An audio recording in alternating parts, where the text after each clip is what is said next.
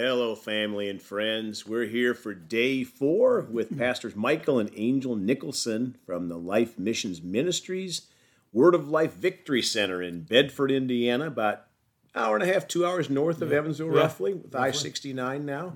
Back through a few back roads Yeah. and whatever after Yeah. uh, part of that. But, uh, but you have a wonderful church. Just uh, really like your people there. Blessed to have you guys here. Thank, you for coming. Well, Father, we come today ready to receive. We're so thankful for these testimonies, Lord. Thank you for helping us to, to be a brighter light in this dark world, Lord. We just thank you that uh, Jesus, He loves us and, and he, he paid that price for all of us. And we thank you for having a, a renewed hunger to reach the lost in these last days, Lord. In Jesus' name, amen. Amen. I guess back to you, Angel. Okay, so you know when we think about things that you know restoration, the Lord. I mean, there's always restoration. You know, I when I met Michael, I never thought anybody could love me. I didn't know what that was because of my childhood. But you know, we got married, and then we've had our we had our girls, and you know, he showed me the love that I that a woman is supposed to have, and he showed the girls, you know, the love that they're supposed to have as a dad. But, you know, whenever I met him, I told him flat out when we got together that I will not be with anybody that drinks. I will not be with anybody that smokes. The first time you're abusive or the first time that you touch my any of our kids, this is before we had our kids.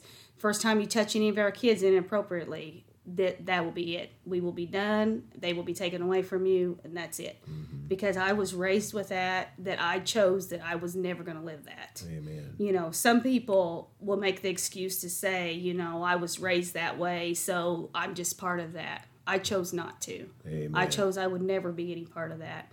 Not that he didn't try to drink and, and do that. That was a story in itself that he come and thought he would be cool and hung out with the guys because we'd kind of been spatting a little bit.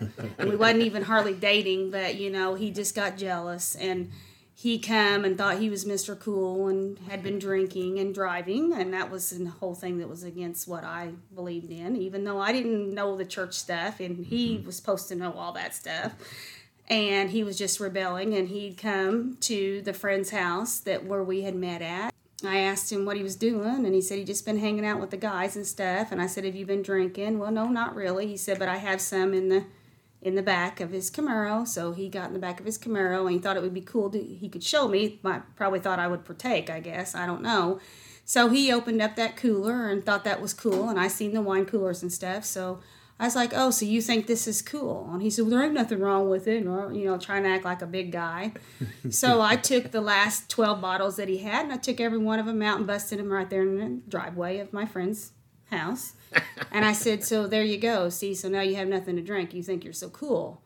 And he goes, "There ain't nothing wrong with it." And I said, "I really would like to just punch you." And he said, "Well, you go right ahead if you think you're big enough." I said, "Don't tempt me." And I did punch him, and I punched him twice in the face. And then after that story is the next morning he calls me and he's apologizing because he's got a big black eye that he had to explain to his mom why he got a black eye. So he had to try to put whatever frozen vegetables on it or whatever to try to get that taken care of. And then another time as we were dating and stuff, he was never really a big smoker, but everybody got to take smoke breaks when he worked and he didn't think that was fair so he thought if he needed to take a break he needed to go smoke with him well i found that out and so i got in the car and found some cigarettes in the console so i said what are these for nothing i was just maybe trying to just smoke i'm not really inhaling or nothing i said well I told you I'm not. I, this is it. We're just not even gonna date. I'm not even gonna do this. I, you know, drinking's already been a problem and you said you're not going to do that and i said now you have cigarettes and i said I'm, I'm not doing this i told you. And so i took every one of those cigarettes and broke every one of them and threw it out the window. And he's like man you are so expensive. I said well it's your habits but i told you you know it's either me or it's those. And he chose that he'd rather be with me so he never smoked again never drank again or anything. And he's mm-hmm. been you know a good husband and a and a good dad to the kids and you know the whole the whole time with the babies being born i didn't have my mom because she was upset and didn't understand why i chose the life that i was going and doing.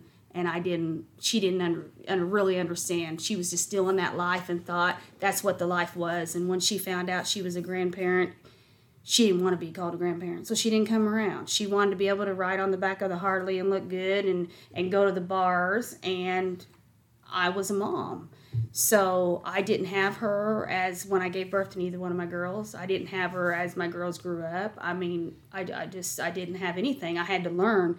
So his mom stepped in to be my mom, and um, so she, she taught me and she helped me to raise the girls, and I got wonderful girls, and they're in the church.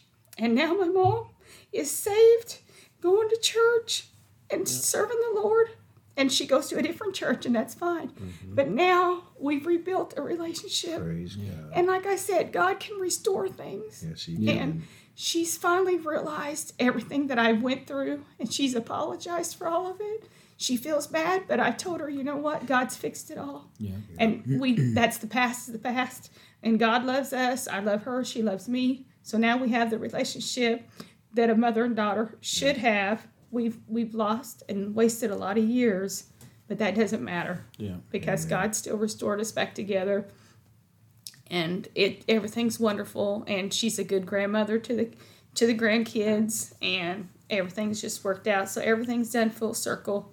And she apologized to me and said she sees how well that I love her daughter and take care of her daughter. So it it has come full circle. Mm-hmm. God restores things Yes, He mm-hmm. does. so perfectly. Right. It may not sometimes seem like it's in our time frame, but He knows the right time when things will get restored. Yes. Especially if we stand on His word. Right. Amen. You know, it it during that time it was tough, and I know it was tough on her. Um, and a lot of things that she had to do on her own. You know, if it wasn't for my mom and dad or uh, a cousin that took, you know, helped her because I would work third shift. First seven years of our marriage was third shift, and she'd be home by herself. You know, and And our little girl had colic and she was sickly and it was horrible and but we could call on people, and that was what was that was. And I knew she was safe. You know, and it was Yeah. hard for me to leave my new bride at home, you know, by herself with the, with a baby. Uh, but I had to work. I had to do those things. You know, like I said, it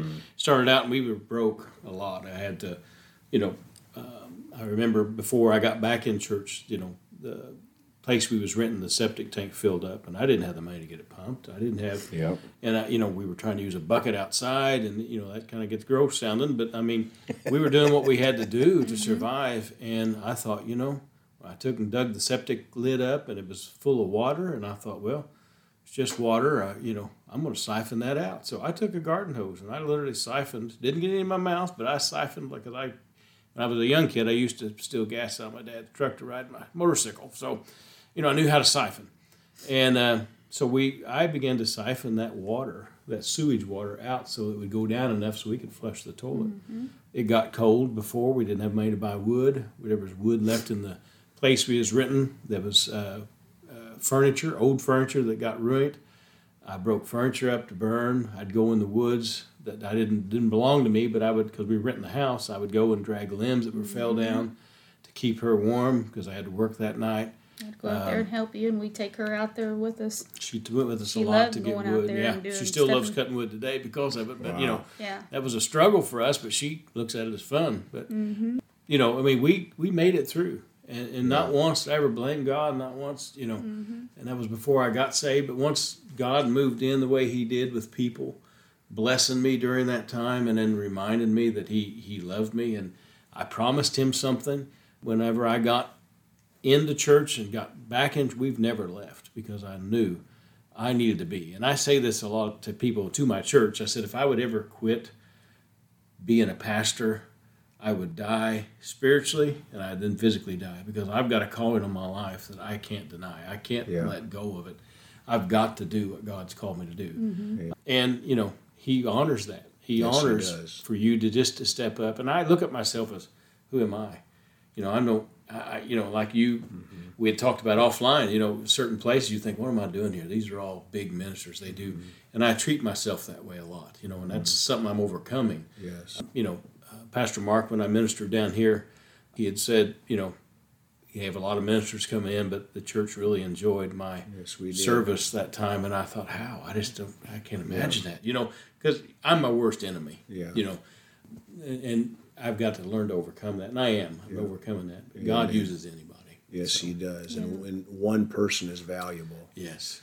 And so I think that uh, you know God's a God of restoration, Yes. and that story is so good. And, and you know, you know, we're taught to forgive. We have that's a big Yeah. part of that whole process is, is learning, even when people maybe don't deserve it by the natural standards, but but we've been forgiven much. Praise Yeah. God. Mm-hmm. Yeah. So, well, I'm looking Yes. forward to tomorrow's podcast. If one of you would go ahead and say the prayer. All right. Heavenly Father, we just thank you for this time, Father God. We ask, Lord, that you bless those listeners out there, Father God. Let them see the love in our testimony. Let them see how good you are, Father God, and what you can do in people's lives.